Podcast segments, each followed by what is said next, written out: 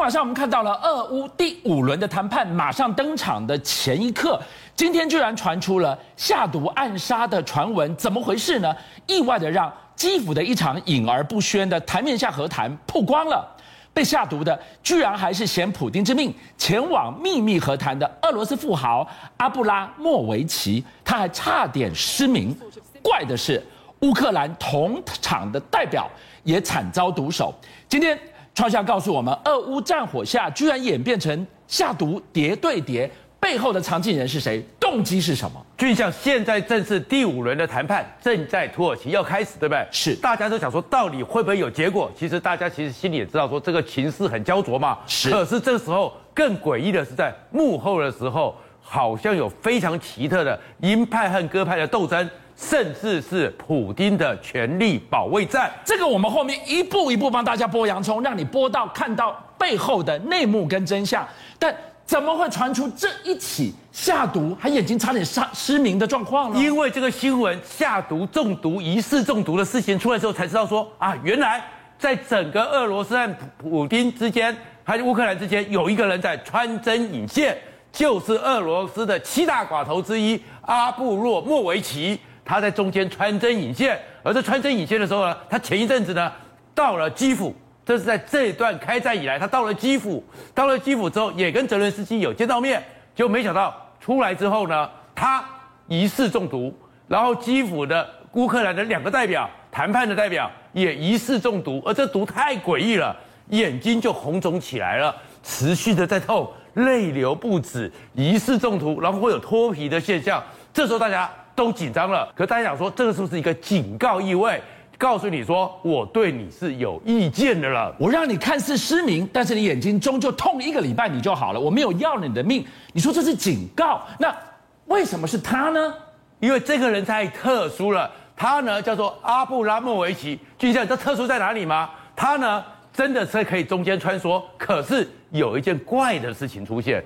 怪在哪里呢？怪的是说，现在不是拜登在彻底的金融制裁吗？连杜马三四百个议员都被制裁了，那些寡头都被制裁。他是七大寡头之一，目前可能是最有钱的一个，他没有列入美国公布的制裁名单，哎，就够怪了吧？然后够怪的时候才知道说啊，原来他扮演的角色是泽伦斯基。传说的是泽伦斯基跟拜登在通电话的时候讲说，这个人先不要制裁他。他正在居中努力穿梭引线，他在泽伦斯基跟普京之间说得上话。他如何穿梭其间？他到底是怎样的一个存在？因为泽伦斯基信任他，所以他呢见了泽伦斯基后，拿了一个是泽伦斯基亲笔写的哦谈判的条件是，然后亲笔信拿给了普京。那普京怎么说？普京说：“告诉他我会揍他们。”普京显然完全不能接受，然后不能接受之下，可是呃这个情况之下，所以他是不是受到疑虑了？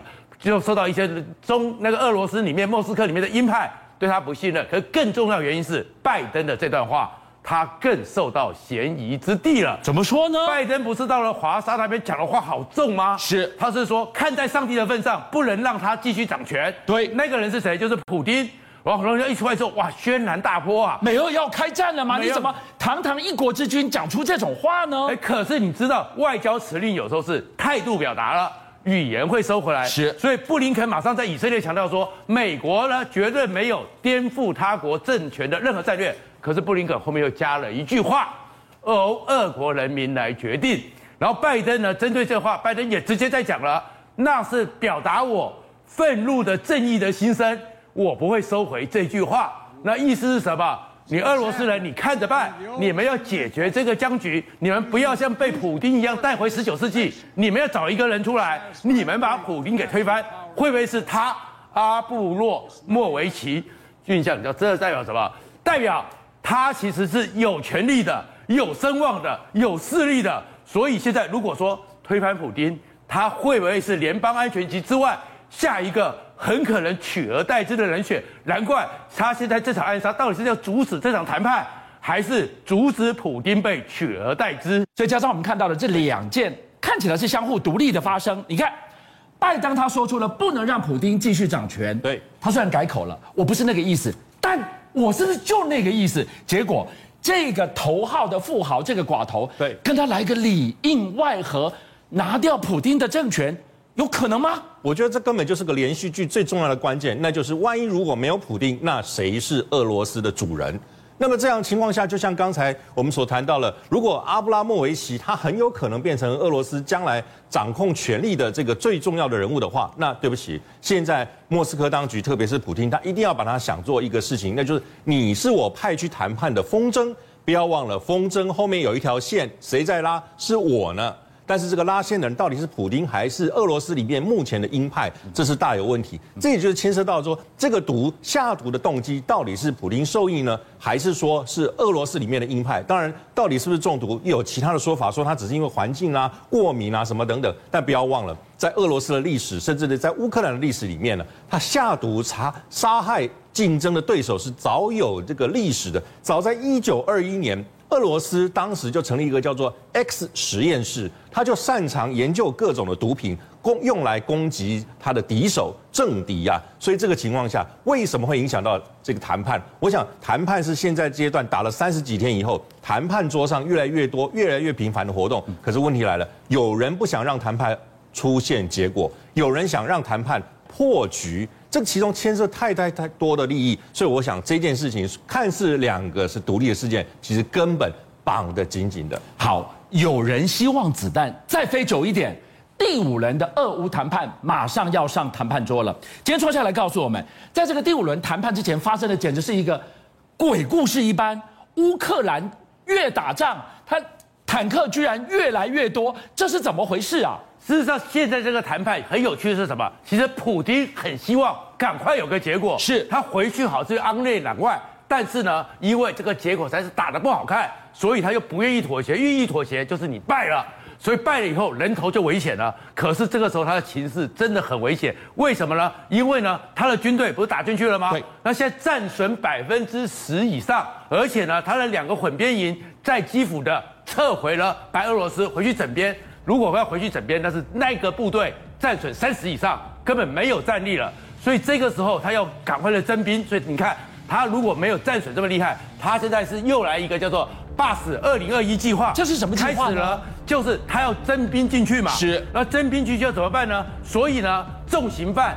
送到乌克兰去作战，你重刑，我等于是以前的时候，你只要去打仗，将功赎罪，有战功你就免罪，你就不用服刑。重刑犯送上去，或者开始征兵，说，哎，我们去做怎样怎样操演，或怎么用征兵的理由，就是要征兵，打开监狱大门，让十个穷凶恶极的纵虎归山，你给我将功赎罪。哇，普丁用了狠招，那就代表他后面他已经进退失据，他是如何一步一步。打得荒腔走板，最荒腔走板的是什么？大家为什么对俄罗斯这么害怕？钢铁洪流，坦克车轰隆轰隆的吓死人了。结果呢？至少目前为止，他已经两百九十七辆坦克车已经报销了的军项。那这样打这么凶，对不对？那乌克兰的战车不是也该报销吗？是。结果呢？乌克兰公布说没有错，我们是报销了七十三架，可是我们现在的整个部队。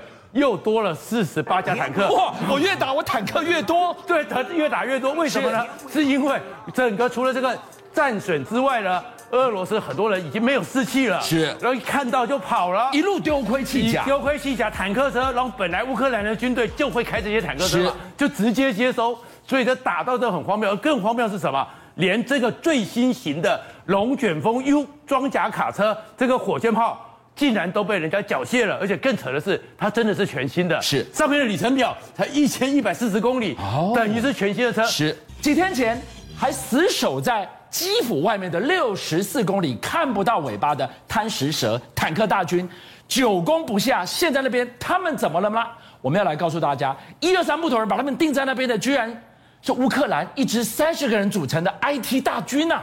这个他们当然发挥了一样很重要的作用。他们呢是刚开始的时候就是突袭狙击，所以让那个整个部队停在那边，停了大概两天。这两天之后，所以后面很多部队就会出现那状况。我不敢下到原野里面去，下到原野里面去我会被打掉。但是我留在马路上又被人家集体屠杀。那为什么会这样子？军长你看到没有？他们就公布说他们的眼睛有多好。A I T A I 还有无人机飞在这边，对不对？是你坦克车，你躲到那个树林里面去。对。可是你看到它的定位没有？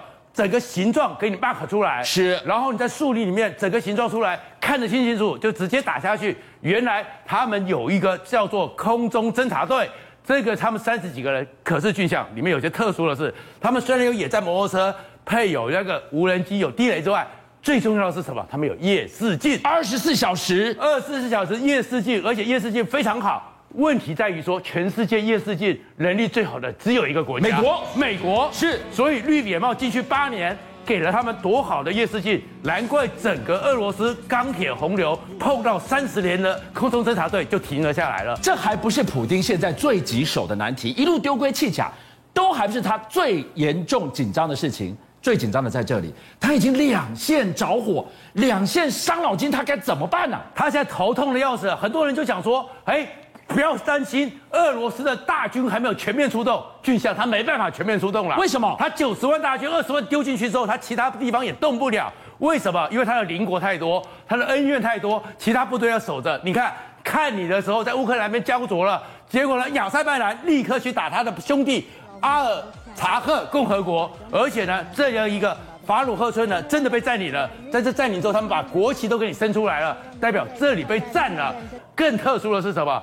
德国看准风向了，拜登回来了，全世界就知道说拜登这么凶，拜登这么狠，所以他马上就跳出来了。以前就是德国，他不是最举棋不定的吗？他虽然是欧盟的老大，他最举棋不定的就是德国。他现在怎么看风向了呢？他看风向，他直接来呛了，说你普京就是不敢攻击我德国了。哇，他一开始了，其实谁我这这等于是喊话了，呛瞎了，入侵乌克兰是你回归帝国主义。我们已经为我们的乌克兰军做好了备战准备，而俊相他讲了这话，不是只是喊话而已，他也有一点，因为他上次送去的飞弹不是三十几年前的吗？送去的头盔不是数量不够吗？马上给他们压箱宝的武器送给乌克兰进行反攻城战的反攻了，送的是什么？途牛式反战车火箭筒，就是这一个，这个呢，它是三国科技的一个成品，它是德国。以以色列和新加坡在二零零零年开始做的，你知道这个强在哪里？它的整个单兵对不对？非常轻便，非常好用，而且呢，它的弹头很特殊，弹头是材料很特殊，是高爆弹和那个穿甲弹合在一起，所以你看坦克一打就直接贯穿，贯穿之后，可俊相讲最厉害是什么？它曾经是以色列在整个加沙走廊的时候，像我们这样的一个高楼大厦。整个砖墙一发进去，直接打进去之后，在里面爆炸，所有藏在里面的狙击手通通都阵亡了。邀请您一起加入五七报新闻会员，跟俊相一起挖真相。